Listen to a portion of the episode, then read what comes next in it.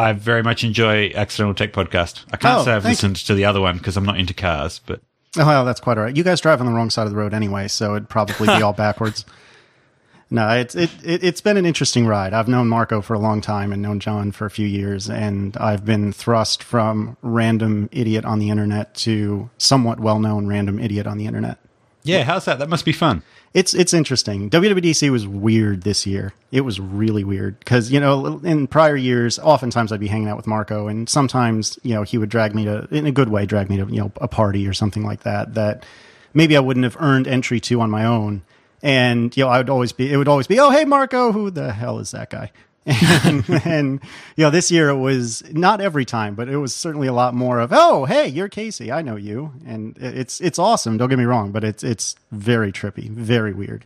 I was sitting in uh, an airport. I might have told this on atp but i was sitting in an airport in uh, in washington d.c and i was talking to uh, underscore david smith who we we flew out there together and all of a sudden somebody turns around and says excuse me i'm sorry are, are you casey yeah. Oh, I recognized your voice. I really like ATP. And I was like, oh my God, this is so weird.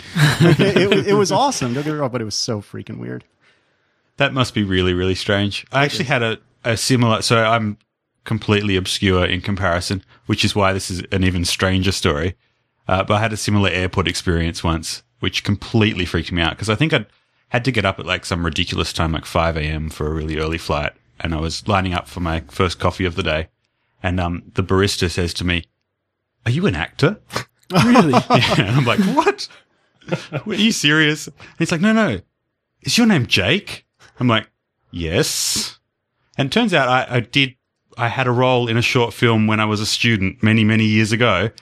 Apparently this poor guy was a film student and had been forced to edit the footage of me like a hundred thousand times as part of his study. So he'd, you know, seen me in my terrible, terrible, you know, one time acting, saying these corny lines over and over again and Oh, had remembered not, it. that's not awkward at all.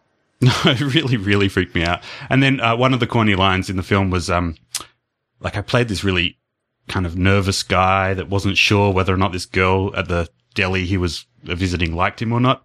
And um, he, you know, the guy had read too much into the fact that she said, uh, "I hope you enjoy that." When she uh, gave him his meal. So at the end of this exchange at this coffee shop, this guy says to me, "I hope you enjoy that." And I'm just like, oh, That's so wrong. yeah, I just kind of quietly slunk away. Oh, So- that's funny. So for those who uh, who haven't caught on yet, uh, this week we're talking to Casey Liss. Uh, who Hang on, you're not going to put that little crazy story in the podcast. Yeah, I are you? probably am. I probably am. Oh, this burns Uh, me every time. So, Casey Liss from uh, Accidental Tech Podcast. Welcome, welcome to the mobile couch. Well, thank you. To me, it's the mobile couch, but but we can we can treat it as the mobile couch for today. It's- Okay. no, it's it's it, it's it's funny hearing the accents because it, it's little things like mobile versus mobile that are so wonky and, and different between our two great nations. Indeed. Yeah, it, I, I I also share that humor. In fact, I think there was an episode of ATP where you guys were discussing the pronunciation of a certain word, and uh, I can't remember what it was. But I you- think I know. Well, one word I know that is always different is we say cash, no cache, and you guys say cash. Right, right. Well, yeah, you know, I've never even heard data. Yeah, a Caching data? Oh wow, that's so weird. and then there's data and data. Oh yeah, of course. We could do this. In fact, we could just have a whole podcast about what's the right way to say. You know, the heck with with mobile mobile development. Let's just talk about the uh, eccentricities of both languages because good. that sounds interesting. Anyway, I'm sorry. I keep derailing you guys. This is I'm, I'm ruining your show single handedly. That that's okay. We do a pretty good job of that anyway. But anyway, you were saying jelly. so last week, last week, well, it was last week for us, but it last episode we were talking about uh, a little bit about Android development, thanks to Ben's somewhat small uh, toe in the in the water of uh, of of that. And uh, on the last uh, accidental tech podcast, you got you were talking about your work with .NET programming and kind of a little bit of how you uh, bring that sort of mindset to to uh, iOS development as well. Um, so tell us about what the sort of things that you you actually do, uh, Casey. So uh, during the day, I am a normal corporate stooge, and I work for a local consulting firm. Um, and we generally do uh, web development often but not always intranets um, for local businesses. And that is usually in uh, some flavor of Microsoft.NET. Sometimes it'll be on top of a, a content management system. Sometimes it'll be totally custom. Sometimes it's uh, ASP.NET MVC, which is basically Microsoft's rip up rip off of Rails. Sometimes it's straight web forms, which is an ugly, ugly version of web development, which is what I'm used to. Uh, and it's all sorts of different things. And then in the evenings, I've been dabbling with iOS development for the last few years, and uh, and so I'm kind of a man of two different worlds. And any notoriety I may have as of late has come from being, I guess you could describe me as a pundit, but a podcaster um, for the Accidental Tech podcast, and that's mostly Apple centric. So I've kind of got a foot in both worlds, which is a very trippy thing to do, especially as a developer. So does that does that answer your question at all?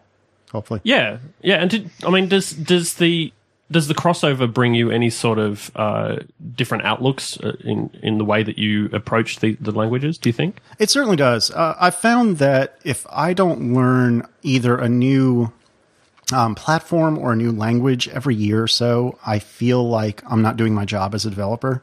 And I say that because every tool you have in your toolbox, whether or not you're an expert with that tool, it changes how you perceive all the other tools. So, for example, in .NET, .NET is basically Microsoft's ripoff of Java, and so you'll find that method names or property names are often very short and succinct. Whereas I think we all know that in Objective C, method names are approximately as long as Moby Dick. So, So, have your, uh, have your um, day job colleagues started to notice that your .NET, that .NET method names are getting ridiculously long? Yep, you see exactly where this is going. And so I haven't gotten ribbed by any of my colleagues yet, but I've noticed in myself that as time has gone on, what may have originally been, I don't know, get user may now be get user by name. And, you know, in previously I might have had get user with several overloads, one with get one which would effectively be getting a user by ID, the other which would maybe be getting a user by uh, a username or something like that, and they would all have been called get user. Well, now maybe not. Maybe I'll do get user by name, get user by ID, et cetera, et cetera. And that's a very a very Objective C Cocoa kind of thing to do. And I've found that because I've learned Objective C and seen how nice it is to have these descriptive method names, oftentimes that has infected or influenced, depending on how you'd like to look at it, the way I treat my code in .NET. Yeah, I think that's a really interesting point. Like I've um, done a bit of a little bit of .NET development myself, um, but a fair bit of Java, um, and as well as sort of language features. Something I've noticed as well is that there's kind of uh, different communities of practice build up around the languages. So you know, it, maybe it's a bit of a stereotype, but Java developers seem to quite like um, really clearly separating the different layers of a program and using factories and dependency injection and things like that. Um, and so sometimes you see uh, people sort of coming from that background approaching Objective C and looking for ways to use that sort of approach in Objective C. Have you found similar things in .NET? I'm less familiar with the sort of community of practice around .NET. Are there particular kind of ways of approaching problems um, that have kind of just grown up in that environment that uh, that you see yeah. people using in, in Objective C now? Yeah, sort of, kind of. Uh, I don't know if this is the most direct example, but uh, around, I don't know, maybe a year or two ago, uh, .NET got anonymous functions or closures, basically. And so I really took to that fairly quickly because I found being able to pass a block of code as a variable is an extremely powerful way of getting things done. And suddenly you can have a method that takes code as one of its parameters. And when I really, really embraced that, my mind kind of exploded in a good way. And I realized that a lot of problems I have can suddenly get a lot easier. And so what was really awesome was this all happened prior to blocks really being a thing in Objective C. So then all of a sudden blocks and their and Objective C's flavor of closures become a thing. And I felt like it clicked immediately because I've been doing this for a while. And yes, you know, I've been doing, I've been pa- passing around um, function pointers in C++ many years ago, but it's, it's, that was very archaic by comparison. And so being used to this thing in .NET made it much easier for me to understand things in Objective C. And another perhaps uh, vague example of that is CocoaPods and um, NuGet and UGET. Slightly different approaches to the same problem, but basically they're both package man or I don't know if you should say package, but uh, dependency managers. And so in NuGet, you can say, oh, I'd like this common .NET framework to be inserted into my project, into my solution in Microsoft parlance. And then immediately, you know, just a moment later, it'll get downloaded and inserted. And when I used CocoaPods on my last pro- uh, my last iPad project, it, it all kind of clicked immediately. I was, oh, this is just like NuGet. And, and, and so those sorts of things are easy to translate. Then there's other things that aren't so easy. So, you know, you win some, you lose some. Yeah, definitely. What about you mentioned um, solutions there and Microsoft's sort of equivalent? Um, wh- how do you go moving between Visual Studio and Xcode? I'm assuming you, you use Xcode on on the iOS side. Yes, of course. Uh, it's it's weird. It's very weird. Uh, uh, in fact, on the on the wall behind my desk here at home, I have a cheat sheet of Xcode uh, uh, keystrokes, and you know, of course, some I know off the top of my head, but some I don't. The thing that I find is the most frustrating is, especially if I'm bouncing between worlds a lot. Oftentimes, I'll get bitten by how to do a string literal. So I'll go into the .NET world and try to do at sign double quote, which you can sort of do, but it isn't exactly the way we usually do things in .NET. And then oftentimes in the Objective C world, I'll forget the at sign. So then all of a sudden I have C strings all over the place, which is not at all what you want instead of NS strings. And it just silly things like that I find uh, I stumble on. The other thing that's hard is I, I don't know if you if you guys know any really serious .NET developers, or perhaps one of you is, and I just didn't realize it. But we in the .NET world pretty much live and die by IntelliSense, which is to say, in .NET everything is basically dots, and so when you hit a, a period in order to get to a property or a method on a class, you know the little tooltip window pops up or whatever you'd like to call it, and it has all of the things you can do in the context in which you're operating, so all the methods and properties on that class. Well, And it's a little bit more than sort of auto completion, isn't it? It's right, kinda got- exactly. And in, in Xcode, it has something vaguely similar if you hit escape, or I believe that's right. I haven't been in Xcode in a couple months, but it's nowhere near as robust and nowhere near as well intelligent. And so uh, I talked, I think, on ATP early on that a colleague of mine who had never done Objective C worked with me on this iPad project from a few months ago. And when he was going to try to accomplish things in Objective C, I found him completely dumbfounded and lost because he kept looking for IntelliSense, if you will. And then when the, he when he was able to get the little pop up window to come up that says or that, that lets you you know do some modicum of auto completion, it's nowhere near as good as Visual Studios. And so because of that, he was lost. He like the idea of going to documentation to a normal .NET person is foreign. Your your source of record is IntelliSense and Stack Overflow, and that's that. Yeah. So Because I think it's the IntelliSense shows documentation inline, doesn't it? As well as like showing Yes. Mm-hmm. you all of the methods you can call. If you kind of mouse over or use your cursor up and down, you can then see a little, you know, the basic documentation for each of those methods. Yeah, that's right. And and it's really really nice. It really is. And whatever your you collective view, whatever your particular opinion on Microsoft is, they really do have some really nice developer tools. Now that said, mm. I actually do like Xcode, but there are certain things about Xcode like the lack of IntelliSense or the not as robust IntelliSense that that are very frustrating. Although it is it is getting better. Yeah. I used to be a .NET developer, and I still think Visual Studio is better, especially because of IntelliSense. Mm-hmm. I mean, I find in Xcode, even pushing escape, which is the right keystroke to get your autocomplete to come up, half the time it doesn't do anything, and you have to delete a few characters and Yeah. start typing them out again. Oh, there it is. And the other one is sort of delegate methods or protocol methods. I'm always having to look up the documentations to see which ones I have to go and put in. In Visual Studio, that's not really a problem. It just puts them in for you. Right. You just double click, basically. Yeah, it- So, it's, yeah. it's really nice, and it ma- it makes it easy to write a lot of code quickly. And so then, you, of course, you get into the, the theological discussion as to whether or not having to write a lot of code quickly is good or bad. But the fact of the matter is, it makes it easy to do it, and and it's really nice. It's it seems clear to me that that Microsoft is dogfooding Visual Studio, and one would assume that Apple is indeed dogfooding Xcode, but maybe it's just because the the community is so much smaller by comparison that it Xcode hasn't advanced with the same frequency that I would say uh, Visual Studio has. Yeah. It, it, look, thinking back a few years though, the last, I mean, since iOS has been released, Xcode has advanced and the language has advanced so much more quickly than it had in sort of the prior Oh yeah, I guess decade or so. Um, so it's kind of you know as someone that's I was been tinkering with Objective C and Xcode for Project Builder before that. Um, yeah, it's kind of the recent uh, improvements sort of seem like a, a completely different pace, but I still I can still see how it's got a ways to go. Um, and I've, I, yeah, as I said, did a bit of Java and, um, still, there are still things about Eclipse, although, uh, you know, as much as, uh, a lot of people love to hate Eclipse and there's a lot to hate about it. Um, there's actually also a lot of features in Eclipse, like refactoring. Eclipse makes it really, really easy if you've, um, you know, if you've declared a variable to then quickly encapsulate that as a, with getters and setters around it. Um, if you later realize that you should have done that or, you know, to pull out a method, um, things like that, uh, renaming classes, renaming methods, and it will go through, through and find all the references and automatically rename them for you. Um, and I think those sorts of things are missing from, from Xcode. You can do you can do some of that with Xcode. Xcode at least does the, the part where it renames classes and, and variables for you, as long as you use them correctly. Um, because you know how you know how you have the ability to have uh, to use methods with like the dot notation. Yeah. Um, if you use methods that way and they're not they're not actually set as properties, well, they won't be found by the refactoring. tool. Right. And what about, um, when you're using response to selector? Does it find all of your descriptions no, it's of not it's not that and- smart. Yeah. No.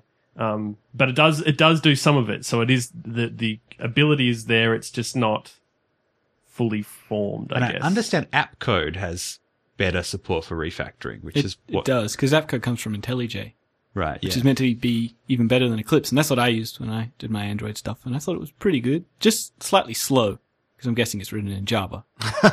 so Same with Eclipse, right? It's slightly yeah, slow. Yep. it's kind of laggy, but the features are all there. Yeah. Oh, uh, well, so it sounds like there is, you know, a real benefit to sort of looking at different technologies and moving between them. Do you ever feel that, um, you know, do you think there's a, one of the things we were discussing in last episode was whether you can ever spread yourself too thin across, you know, a large variety of technologies and then never get to know them in any depth. Do you sort of feel that that's an issue for you or you, you basically got, you know, enough time with each of these technologies to sort of get into them? No, you know, it's an interesting question, and it professionally, I've kind of wondered about myself. Am I a expert on a very small number of things, or am I?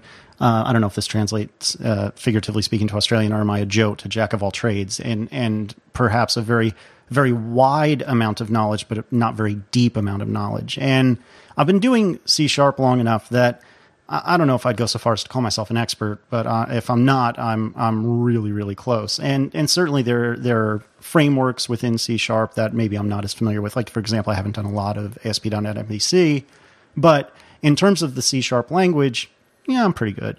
In terms of Objective C, I'm I'm okay. I'm getting better every day, but I wouldn't say I'm an expert by any means. And generally speaking, if I look at a piece of code, unless it's just completely wild, like I think looking through AFNetworking kind of made my brain dribble out my ears. But um, generally speaking, I can I can understand pretty quickly most pieces of Objective C that I read, and so. uh, But that being said, there was a time when I was really, really, really good at C++, and it wasn't that long ago. It was only maybe five, six years ago. And because I've let that muscle atrophy and I haven't written C in forever, I could probably barely even get out a hello world now. And so I, I don't, is it a problem to have, for, for me anyway, to have a, a little, to spread my wings into many different uh, worlds, if you will? I don't think it's a problem, but the, the problem comes in that the more width or, or breadth I have of knowledge, the the more I have to spread my time, and I'm the kind of person that if I don't practice, it get uh, I get really rusty really quickly. I don't know if you guys have that same experience or not. Oh, Yeah. definitely. Yeah, I definitely do. Although every time you come back to it, you pick it up again slightly faster than the last time. Yeah, that's, very That's what I true. find. I would say the same thing. And, and you know, I tend to write Objective C and Cocoa and Cocoa Touch code in spurts. And so I'll write a bunch for a month or two, and then I'll just kind of put it aside because of whatever is going on. And then I'll come back, and just like you said, every time I come back, it gets a little quicker every time, and that that is a nice feeling. Hey, um, with your background, were you, you weren't tempted at all to uh, look at uh, Mono Touch? You know, it's an excellent question. Um, I looked at Monotouch when it was an, almost brand new, and I was really, really impressed with it. I felt like, uh, in, in my personal opinion, the biggest compliment that a developer can give another developer is, oh, I thought I wrote that. That was your code, you know. And I've said that to a few people before. You know, maybe it's a big project and it's a few months long, and I forget what parts of that project I've done when. And there's been times I've looked at a colleague and said, "Wait, didn't I write that?" And and this he or she will say, "No, no, no, no, that was me." And and to me, making that mistake is the biggest compliment in the world. Well, with that in mind, when I looked at Monotouch way early, I, I looked at it and thought, you know what? If I was to put a .NET uh, facade on top of Objective C and Cocoa Touch, it would look a lot like this. And so that's about as big a compliment as I can imagine. With that said, I've been meaning to look at Xamarin, which is, I guess, what Monotouch is being called now, or perhaps just being marketed as now. And uh, I actually exchanged a handful of emails with uh, Miguel, and I have a copy of it that I just haven't had the time to install yet. And so I really do want to dig into it and look at it a little bit closer and see and see what I can glean from it and learn from it and perhaps use. Because obviously, what you can do in MonoTouch within reason, you could probably use, do within MonoDroid. And the, th- the idea of having common business classes between two platforms is really appealing. And in the case of the company for which I work, we're a group of .NET developers. And so if we had hypothetically a tremendous mobile project that was to come in. I know all of our guys and girls could learn, you know, either Java or Objective C, but it would be really cool if they didn't have to, you know. Um, so that was a very long way of saying no. I haven't really looked at it very much. Yeah, I, I haven't looked at it either since the, that very first sort of early version, and I too was struck with how cool it seemed because I quite like. Um, I actually really like the C sharp language. I think it's got a oh, it's a nice modern language. It's got a lot of features, and I there's part of um what I'll, you know, appeals with the .NET environment itself is that you can use multiple languages on the runtime. Mm-hmm. Um, and, you know, the idea that there might be multiple languages you could use to write iOS apps kind of seems nice. And every time one comes along like Monotouch or like Ruby Motion, I'm tempted to sort of check it out. But the thing that, um, stops me from jumping right in is the idea that it, I think it's hard for those, uh, sort of extra layers to keep up with the platform. So sometimes if the, Apple release, you know, new features and new language features and new frameworks and things that there's kind of sometimes a delay before they're available through the sort of intermediary layers. Absolutely. I don't know if that's still a fair assessment or if it's moved on and they're keeping up. Well, you know, I think it depends on which uh, third party platform you're talking about. So, in the case of Monotouch, one of the things I liked so much about it was that it was as thin a layer as it could possibly be. And again, I haven't looked at it in a couple years now, but the way uh, the way I had remembered it was that it, they basically had um, one for one uh, equivalents to UIKit and and and and NS whatever classes that that in C sharp were just decorated with attributes, which is a lot of what I was talking about on that episode of ATP. Mm. And so what I'm driving at is that if a bunch of new classes get written or if classes get changed, in theory, it's very, very simple for them to envelop that into what's being in the next version of MonoTouch because it's not a lot of work. It's not like, say, a PhoneGap where you have a really thick translation or, or, or I, I can't think of a better word, but a translation layer between Cocoa Touch and the code that you're writing. MonoTouch is so thin, or Xamarin now is so thin that it seems like they're able to pick up new stuff very quickly. And I sort of vaguely keep track with what's going on with them. And I've seen some updates about what's what the, how they're making progress on iOS 7 updates. And so it certainly seems like in the case of MonoTouch, it's pretty it's pretty agile. Whereas I would argue that you're absolutely right for a lot of these other platforms, especially platforms that try to be all things to all people, it's not as nice. And, and it scares me, the bejesus out of me, the thought of having to trust my app or perhaps my client's app to some third party upon which I have no leverage and no control. Mm. Yeah, I think that's a good point. But it sounds like um, the the monotouch might be worth revisiting at some point. I have to put on my list of things to look into when I find more time. Uh, exactly, and that's exactly where I'm at. I absolutely am, am champing at the bit, trying to find the time to look at it. I just haven't had it. Yeah, yeah. I suppose that's the challenge of trying to fit in, you know, different day jobs and evening interests and podcasting as well. How, exactly. how do you how do you balance all of that, especially with the podcasting? Do you find that it fills up a lot of the time? You know, it's funny you say that. Um, uh, my wife and I do not have any children yet. And so I feel like anytime I complain about not having time, any parent across the entire planet is like, oh, God, really? This guy? So I shouldn't really whine. Uh, but I, I feel like I just. I just feel, I guess it's self created, but I don't feel like I have an overabundance of time. I, I've been able to manage what I've got so far. One of the great things about both Neutral and ATP is that the, kind of one of our core tenets, if you will, is that we don't plan for it. The most we've got is a Google Docs document with a series of bullet points. And as I've, as I've said at one or two places in the past, a lot of times if I'm kind of, if, if I become the de facto quarterback of an episode, which happens more often than not, uh, oh, quarterback is an American football thing. If I'm like the ringleader of an episode, um, Actually, our, our podcast, the very first episode, opened with a discussion about uh, that strange game. Um, Oh, one it- of our, our first hosts was himself an American and um, tried to explain it to us. Still don't understand. well, I understand it. I quite enjoy playing Madden. Yeah, see, fun. there you go. See, we're, we're we're crossing the we're crossing the bridge. We're bonding. Uh, you, but you try to get me to, to understand rugby or cricket, and I'm completely lost. So it we're even. It's all right. I don't. I don't understand them either. So yeah. So anyway, so the point with the point I was driving at is because we don't prep a whole lot. You know, the most I'll do is maybe maybe look at the Google Docs document and make sure that I've read any of the links that are in it, and that's about it. And so because of that, it, makes the time commitment not not too big, and, and that's important to all three of us because John and Marco both have children. Uh, John and Marco both burned out of what were extremely excellent and successful podcasts. And I mean, for me, this is my first time, and I'm, having a blast. And so it's in my best interest to prevent them from from getting burnt out. And so that's why a lot of times, if I'm if I'm quarterbacking or, or ringleading an episode, I'll, sometimes I'll go completely off off the script, so to speak, in the sense that I'll I'll just come up with a topic that's not on the Google Docs document at all, and and that keeps everyone on our toes. And I'm not the only one that does that, but but certainly that keeps us on our toes. And and when we know that doing a whole lot of prep may be worthless anyway, it kind of encourages us not to do a whole lot of prep, and that works out well. Yeah, and uh, as someone who enjoys listening, I think that it, you know the conversations are always sort of um, compelling, interesting, topical. It's hard because, especially with Hypercritical, John did such a phenomenal job of over preparing for everything. And sometimes they all look at iTunes reviews and, and I'll see people, see people begrudging the fact that, that John occasionally makes a mistake because believe it or not, he is indeed human. And, and, you know, Marco, uh, I, I adore Marco both on a professional and a friendly level, but certainly he's opinionated. And so sometimes, you know, you'll see people grumbling about that. But by and large, I really think that just like the three of you guys, I I think the three of us have a decent chemistry. And, and even though we may not get everything right, usually one of the three of us, if not all three of us, have something interesting to say. So it works. Yeah, and um, speaking of Marco's opinions, one of the things I enjoy most about the podcast is being able to argue loudly with him in my head.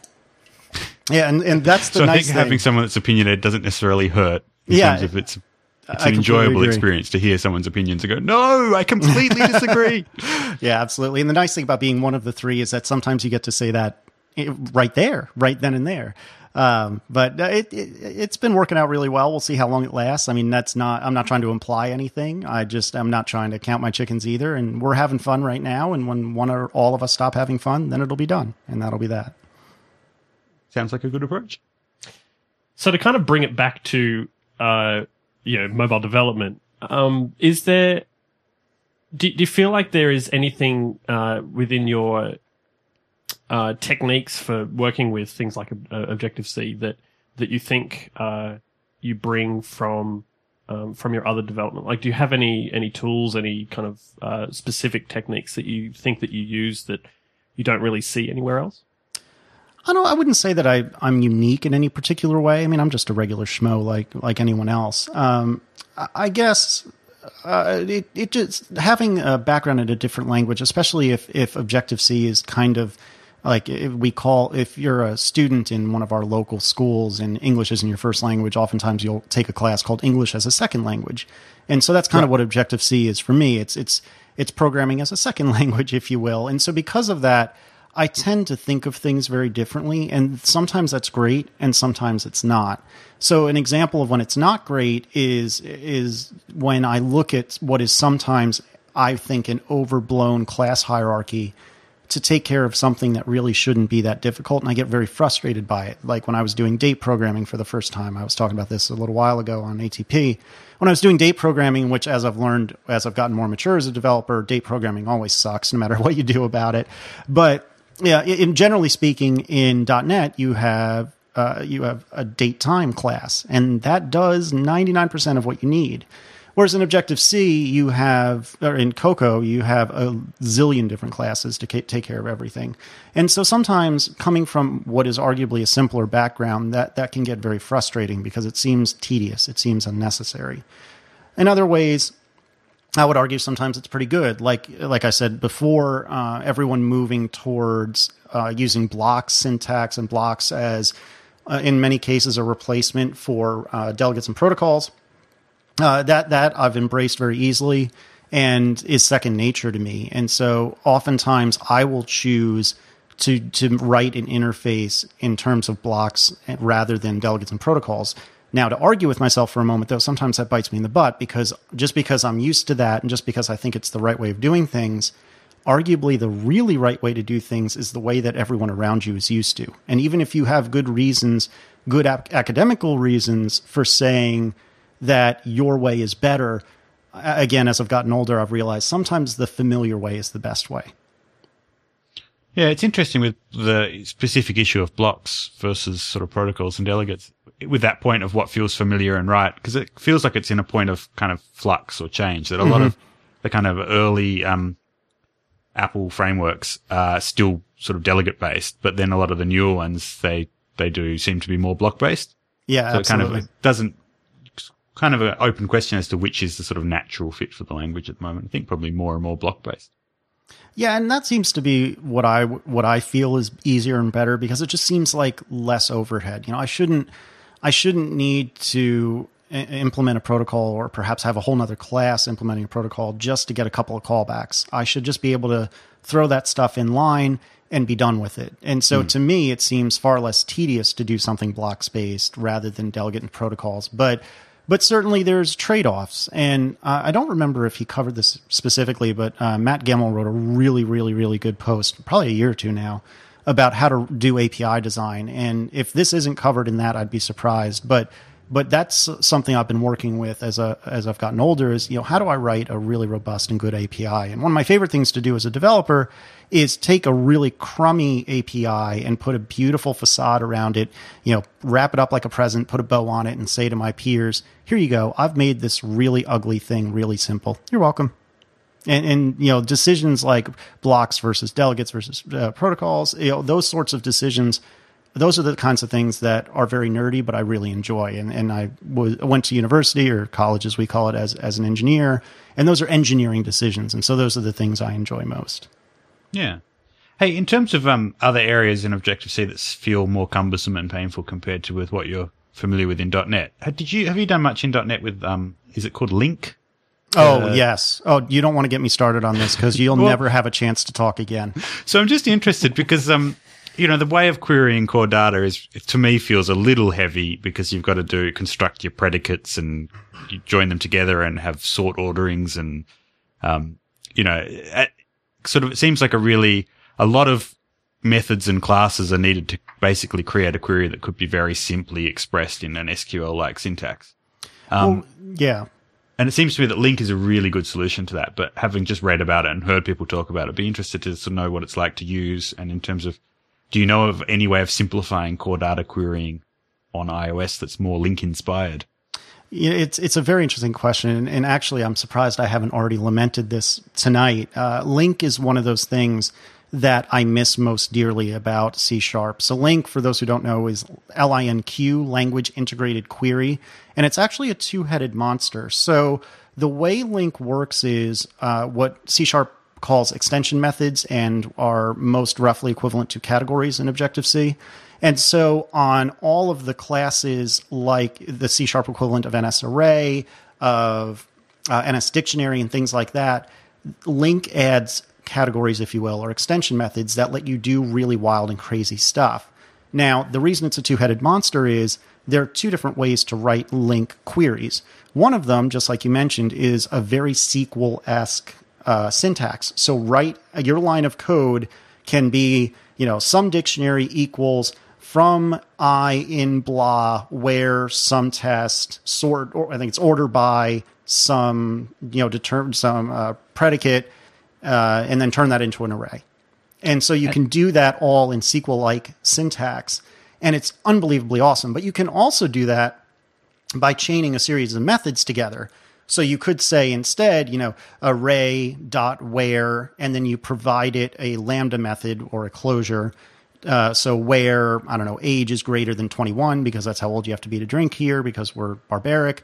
Uh, you know, so you know, names dot where age is greater than 21. Order by last name, turn it into an array, and so you can do that as a chain series of method calls, and it's it's really hard. I'm probably not doing a great job of describing it verbally, but if if any of you guys or your listeners would like a homework assignment, uh, you should at least take a quick glance at LINQ. And it makes querying anything extremely easy. And so I use LINQ against objects constantly. It doesn't just relate to databases. So as I was inferring or implying a moment ago, you can use LINQ against objects. So if I have a dictionary or if I have a, a list or an array, if you will, I can write a LINQ query against that in no time and get something back immediately. And it get and what it's great about doing is getting the nitty gritty of the language out of the way. You don't have to hmm. worry about NS predicate, if you will. You don't have to worry about all right. Well, how do I form this NS predicate, and what order do I have to do this in, and is this really what I want, and what if I want to do an NS predicate by, by typing a string? What the crap is the syntax for that? I barely remember. And it's just it's very natural. I guess in summary, it's very very natural, and I really miss that in Objective C. And I actually wrote, and I think it's a gist on GitHub, a really crummy implementation that is NS predicate based. But I found recently, and you'll have to remind me to send it to you guys, a really, what appeared to be a really nice implementation that somebody else had written all in Objective C that provides this method chaining that's very similar, if I'm not mistaken. So, uh, if I don't give that to you after the show, remind me and you can put it in the show notes. But Yeah, it, it's really powerful and really nice. Sounds amazing. I can never remember how to write an NS predicate. I have to look it up every single Right, time. exactly. And there are there's similar um, APIs in Cocoa for querying object. Like um, NS array has filter array or Right. Mm-hmm. filtered array with predicate or filtered array or sort with comparator where you um can we, and there is a block based version where you get like uh, write a comparator block. Yeah, using enumerate array using block. I Yeah, it is. and there's also sort of fil- uh, sort with comparator or something as well. And the other ones that are good are the key value coding, so you can get the max date in an array of complex objects just But- through a key value coding path. Sort of the combination of all of these still seems to fall way Yeah, short. Yeah, it's of what- still short. And the thing that impressed me with LINQ when I heard about it was um, even that SQL like syntax you described, I understand is compile time checked. So it's not like a, a string yeah. literal like the, um, you know, the string version of creating a compar- uh, sorry, a predicate. Um, it's, you know, still a, a language feature that the compiler can actually check for you. Yeah, that's absolutely right, and and it is extremely powerful. And it, you get into these very uh, pedantic arguments between .NET developers as to whether the SQL-like syntax is better or this chained method syntax is better. But one way or another, what's what's really powerful is if you're any even moderately competent programmer, you're going to know exactly what's going on very quickly. And NS predicate syntax is relatively easy to understand, but just like you guys were saying, it's impossible to write, eh, or at least it is for me. And whereas LINQ, I can fire through LINQ queries like it's nothing. It's it's very easy. Yeah, I hope that there are, you know, people, I'm sure that there are people working on the kind of language and framework internals at Apple that, that do expose themselves to these different technologies. And, you know, back when I was doing server side, uh, uh, Java development, I was actually using web objects. Um, and whilst Wait, you're Apple's one of the five people that actually know web objects. yeah, I know it's crazy, isn't it? Uh, but sort of long after Apple stopped active de- actively developing the framework, there was sort of a pretty um, active community of users. The the few users that were continuing to use it were actively contributing to sort of improving the frameworks. Um, and a lot of the sort of core work was being done by people who had spent a lot of time with Ruby on Rails and things like that. Um, and it was kind of really nice. It was really refreshing to sort of see uh, a platform continue to evolve. Um, but bring in features and ideas from from other languages and frameworks. Um, and it's the sort of thing that you know I think we're seeing bits of in Objective C. Um, but again, it largely seems to be done by sort of the community of users as opposed to Apple themselves. Um, and I suppose that makes sense that that what we expect from Apple is that the frameworks will stay true to their sort of um, their own identity, uh, but maybe slowly evolve to kind of bring in features from elsewhere. Yeah, and, and every time, you know, I've been to WWDC the last three years, and every time they make little strides, but important strides. You know, blocks is a great example of one of those. Um, that was well, maybe not so little, but important. Uh, I will never forget. I don't remember what year it was, but when they when they made mention of the fact that when you type NSS, you'll get um, NS string by default now instead of what was it NS set or something else. I In forget his what it was. stream, I think it was. Whatever, yeah. But in other words, they're going. They've they've told Xcode, no, really, you you need an S set, uh, an NS string. And granted, I'm now talking more about the IDE than the language, but they are making strides. But you know, John Siracusa has talked uh, ad nauseum about how Objective C is in an interesting spot because by many people's metrics, it's not a modern language, and Apple arguably should replace it. But even though I adore C sharp, uh, in my opinion, I don't know. I can't think of a language that I would recommend as better. And you could easily argue that Apple has done so well, especially on mobile or mobile platforms with Objective C, because it isn't a garbage collected, um, you know, just in time compilation. Well, not, maybe not just in time compilation, but it's not a garbage collected virtual machine run language. It's raw. And that's sometimes painful as a developer, but it's also extremely powerful too. Yeah. Hey, something we haven't touched on. I just realized. Speaking of um, how Apple's taken their language to mobile with great success. Um, do you are you familiar much with uh, Windows Mobile and and the uh, technologies you'd use to develop those apps? It's something that sort of very rarely sort of looked at and haven't looked at in much depth. But do they offer .NET based um, set of APIs, or is it mostly HTML, CSS, JavaScript? No, uh, you know, I haven't looked into it much because candidly, I just don't have a whole lot of interest in it. Uh, but uh, they do have .NET and I believe even C++ APIs, although uh, uh, if I'm wrong, don't email me. um, but yeah, they have they have C sharp APIs, and if I recall correctly, the um, the user interface is gosh, it's all XML based. I want to say it's XAML, but I might have that wrong. Again, I've barely looked into it. But so it's kind of sort of a more direct equivalent perhaps to Android and the way Android is held together than it is than it is um, Cocoa Touch. But I, I haven't had a chance to play with it. And the idea of having most of the things that I use day to day available, like LINQ as a silly example, is really appealing. But I don't have any. De- I don't have any Windows Phone devices. I- I'm not convinced any human does, and so so I think that's probably why. Yeah. um, I haven't looked at it much either. Is it, it seems like an interesting platform, and I would love to have a reason to um, pay more attention to it. But it's really hard to justify the time when Exactly. there, there really aren't that many people using it. yeah, I completely Yeah, I agree. wanted, I wanted to get back into Visual Studio, and but I just can't justify it. I, I opened the page developer.microsoft.com or whatever. it is, and that- that's as far as I went. right? no, and you know, I, I can't blame you. It, it, it, Visual Studio is nice. C sharp is a great language, but in the end of the day, if you're not passionate about what you're doing, you're not going to do it, or you're not going to do it well. And so, you know, I have a couple of friends that have been um, propositioning me with with app ideas, and some of them I don't think are bad, but I know myself enough to know that if I'm not passionate about it, if it's not scratching an itch that I want to scratch for myself, I'm just going to phone it in. And that's not fair to my friends and it's not fair to me.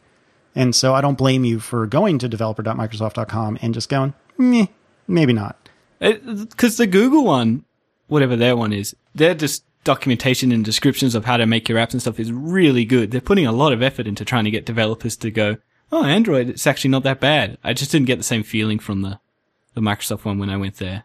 Although still, still more pretty than Apple's one, Just horrible. But anyway, Hey, I'm not going to complain ever again about Apple's developer site now that it's running again. Yeah, True. seriously. At least it's running.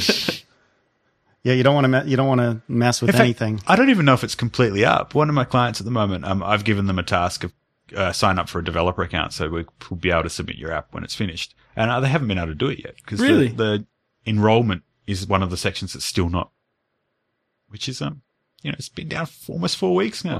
I think I saw Marco tweet this morning that documentation downloading is finally back. Oh, right. maybe enrollment's back up as well. Yeah.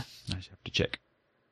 It's been it's been rough and interesting, and I, I man, I feel so badly for for the team that's have to deal that's having to deal with all this. It's got to have been a rough couple of weeks. The worst. They probably haven't slept once. It's the sort of thing that you'd not. really like to hear the actual story behind one day.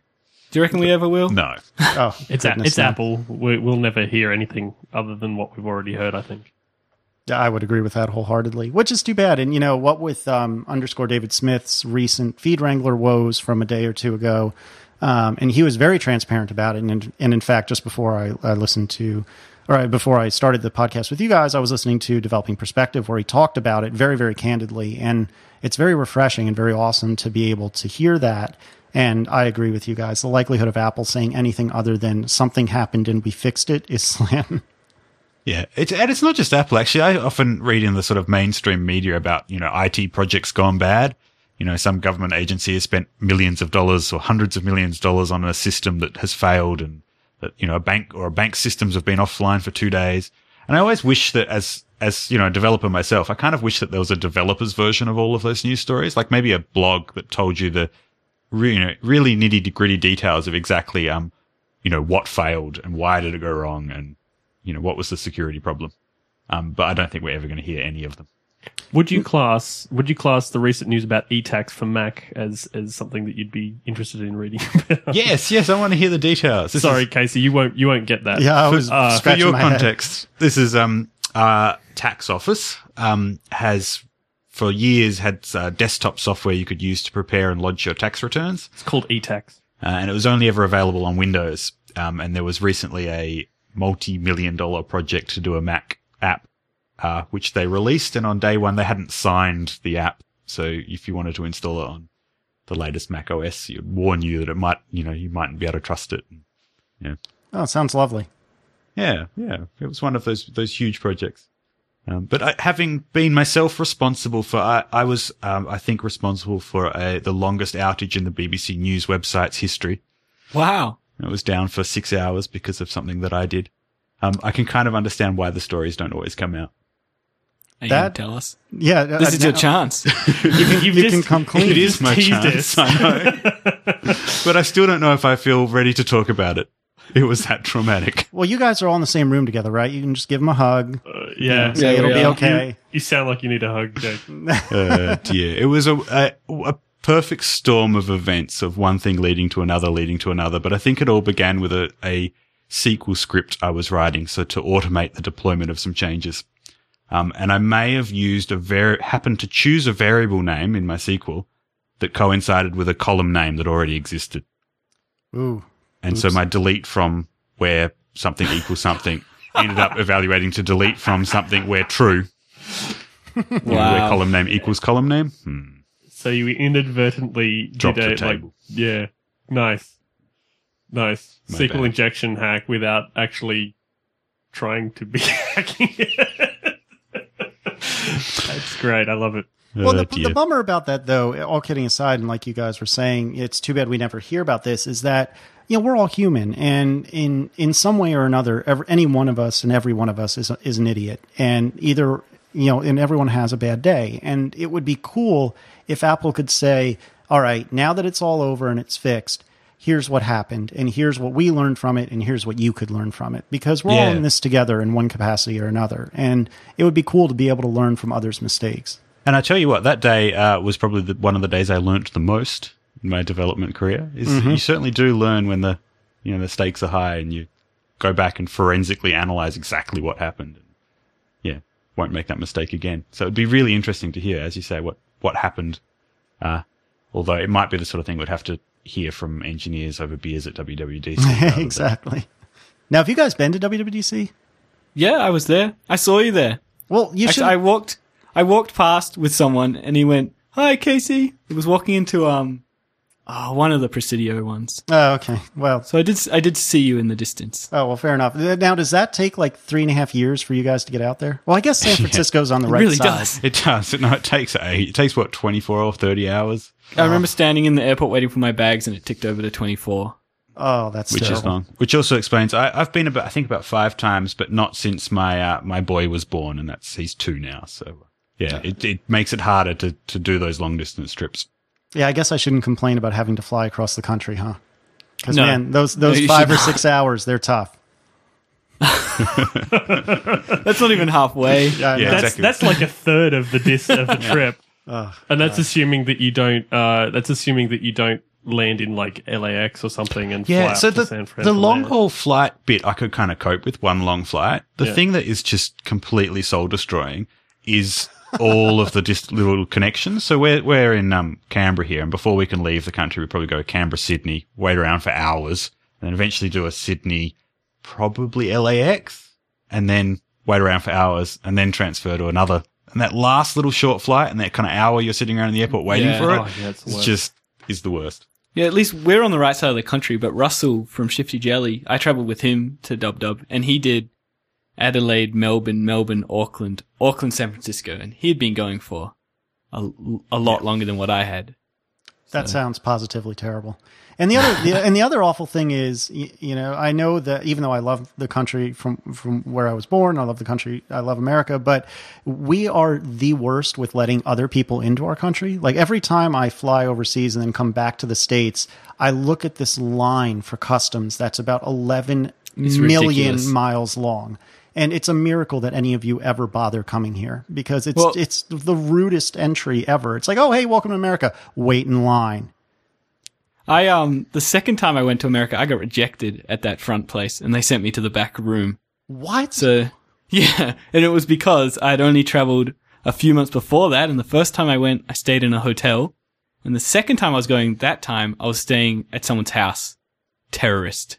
That's Wow. what I got from that. Uh, clearly, there is no other explanation. Yeah, exactly. But uh, in saying that, when I got to the back room, the guy in there was actually really nice and was like, "Oh, don't worry, we'll sort this out." And Oh, that's good. maybe ten minutes later, I was accepted into the country. And believe it or not, I'm sure it's not a uniquely US problem. I've, I've heard pretty similar stories of people wanting to visit Australia. Actually, yeah, the line to get in for non-Australians is pretty long here Yeah. too. Well, yeah, I'd love to visit you guys, but just like you said, it takes an eternity to get there, and I'm on the wrong side of the states. So, regardless of which side of Australia I want to go to, it I have to go all the way to the other side of the of our country, and then I got to fly across, you know, three gazillion miles of the Pacific Ocean. It's just terrible. Like for you I'm guys gonna- to get to New York, I, I can only imagine. Yeah, well, I'm doing that at the end of the year. So, and I've done it before. It's a long, Yeah. a long trip.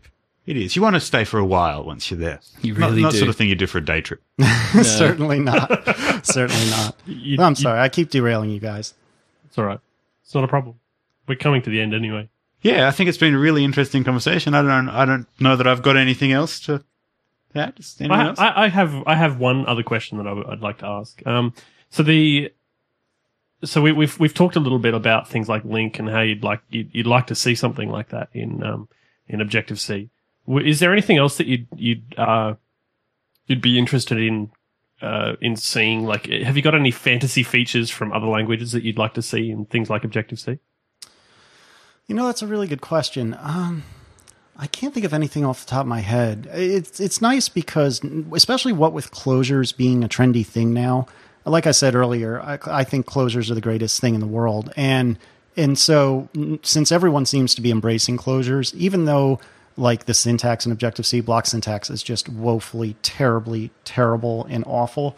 By and large, you can get through that, and and so closures being around is nice. I was lamenting in uh, in a recent ATP about reflection and or introspection, and having better support for that would be really powerful. And and I'm not going to go into the song and dance about why that is, but being being able to write code or to, to have your code look at itself for information and for metadata is very powerful and very and very cool.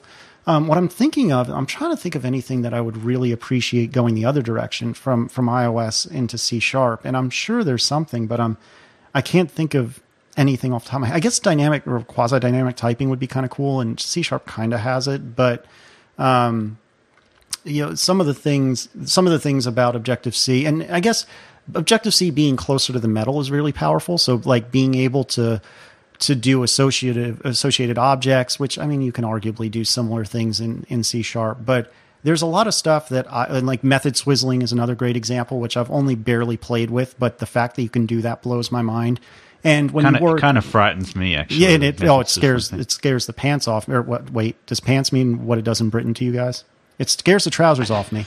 So, so anyway, but the point is, you know, being able to do some of that close to the metal stuff in Objective C, it would be nice if I could do that in C sharp, but on the other side of the coin, you know, I don't really need to, so that's kind of cool too. You know, it's everything's a give and take. Yeah, I kind of think the um, going in the other direction. The thing I would want to take with me is the frameworks, not so much the language and the language features, but the APIs. Um, you know, UIKit and core animation. Oh, that's true. Core animation All of is a that sort very of good stuff. call. So kind of it, it in my dream world sometimes uh, I, I think imagine if you could pick your the best language out there and pick the best set of frameworks, which I think is uh, the iOS frameworks, um, and combine them. But uh, yeah, as we've all discussed, I'm not sure Apple's ready to do that, and I think seems like their strategy is to incrementally improve Objective C, and so far they've been doing a decent job of that. So And it's So been working. they've working. been doing a pretty good job, yeah. Oh, we'll see. We'll see what the future brings. You know, and it's too bad because a lot of us, myself included, were really stoked and excited for some big language advancements at this year's Objective C. And, and I would argue, without breaking NDA, that we didn't get a lot of that. Um, and so I'm kind of hopeful for next year. You know, like when ARC, for example, a, a couple years ago, when ARC happened, that completely melt, melted my brain and blew my mind. And it's an ARC is extremely powerful. And I'm I'm kind of anxious and ready for the next. I'm just like everyone's ready for the Apple TV or whatever the next big hardware thing is. I'm a big enough nerd that I want to see what the next big language thing is, and I'm hoping that at this upcoming WWDC maybe we'll get we'll get some of that. Yeah, I think certainly since they switched from using uh, GCC to using LLVM as the compiler, um, they've been able to move the language forward a lot quicker. And as I understand it, a lot of the stuff, the kind of modern Objective C things like um, being able to have a dictionary and array literals and um, subscripting indexing of, of collections. Um, a lot of that was actually in the LLVM sort of uh, latest releases before Apple actually publicly announced it. It was. So in terms of keeping up to, you know, see where the future of the language is, um, I think you can quite easily sort of compile a version of LLVM from kind of the head, um, sort of development branch, uh, and then swap which compilers used when you're writing code in Xcode. So you could, you, I know that you were able to start using those features ahead of when Apple sort of included them in Xcode. So it might be the same going forward as well. Yeah, I remember that State of the Union because I was like, I've known about this for months. Why is everyone so excited? See, I, I'd heard about it, but I'm not brave enough to actually use the kind of bleeding edge. I'd never tried compiler. it, but I just read lots of articles and. But yeah, State of the Union is more exciting than the official keynote. That's what I think. I'm still plowing my way through those videos. Doesn't help that they were down for so long. Yeah. Of one time I finally found I had like an evening to myself. You know, the kid was in bed. I think my wife was out somewhere, and I'm like, excellent. I'm going to kick back and watch a couple of WWDC videos. Oh, developer site down. oh, that's such a buzzkill. Terrible. I had to I had to rent a film instead. Ah, well. Oh, you know, it's a tough life we lead, gentlemen. It is indeed. And and perhaps with that, say thank you once again for joining us. Well, thank you. No, it, it's been an absolute pleasure. And, and like I said, I feel like I've been tra- time traveling this entire time because it's Thursday here and Friday where you guys are. And, and that's just weird. But hmm. hopefully you'll leave Friday in a good state by the time I get there. Yeah, we'll try not to completely destroy it. No, seriously though, thank you so very much, you guys. It, it's been an absolute pleasure. So uh, I, I really appreciate it. We'll have to do this again sometime if you ever let me back. So if pe- if people want to uh, want to get in touch with you at all, Casey, uh, what's the best way that they can do that? Uh, probably the best would be Twitter. I'm at Casey Liss, which is extremely uninventive. Um, I'm also on app.net as at Liss. Um, every like six months or so, I will write something on my extremely neglected blog, which is Tumblr, tumblr.caseyliss.com. Uh, and then certainly if you wanted to listen to my podcast, uh, that's atp.fm for Accidental Tech Pro- Podcast. So if you guys would, uh, if you guys want to read any of the stuff that uh, we've talked about in this particular episode, uh, any of the stuff that Casey mentioned, you can do that. We have a website. Uh, you, all you need to do is go to mobilecouch.co forward slash 15. I'm getting nods. 15. It is 15. I, I always forget. Uh, you can also get in touch with us. Uh, we have a web form that you can go and you can fill out, which sends us an email, which is at mobilecouch.co forward slash contact. The podcast is also on Twitter and app.net. It's, uh, on Twitter, it's underscore mobile couch and on app.net, it's just straight mobile couch. And if you want to talk to us individually, you can do that as well. Uh, Jake is J MacMullin, J M A C M U L L I N Ben is Ben Trengrove, B E N T R E N G R O V E, and I am at Jellybean Soup or Jelly on app.net. Thanks, guys, for listening. It's been amazing. We've uh, we've had a great time, and uh, we look forward to talking to you on the next episode. Bye. See ya. See ya.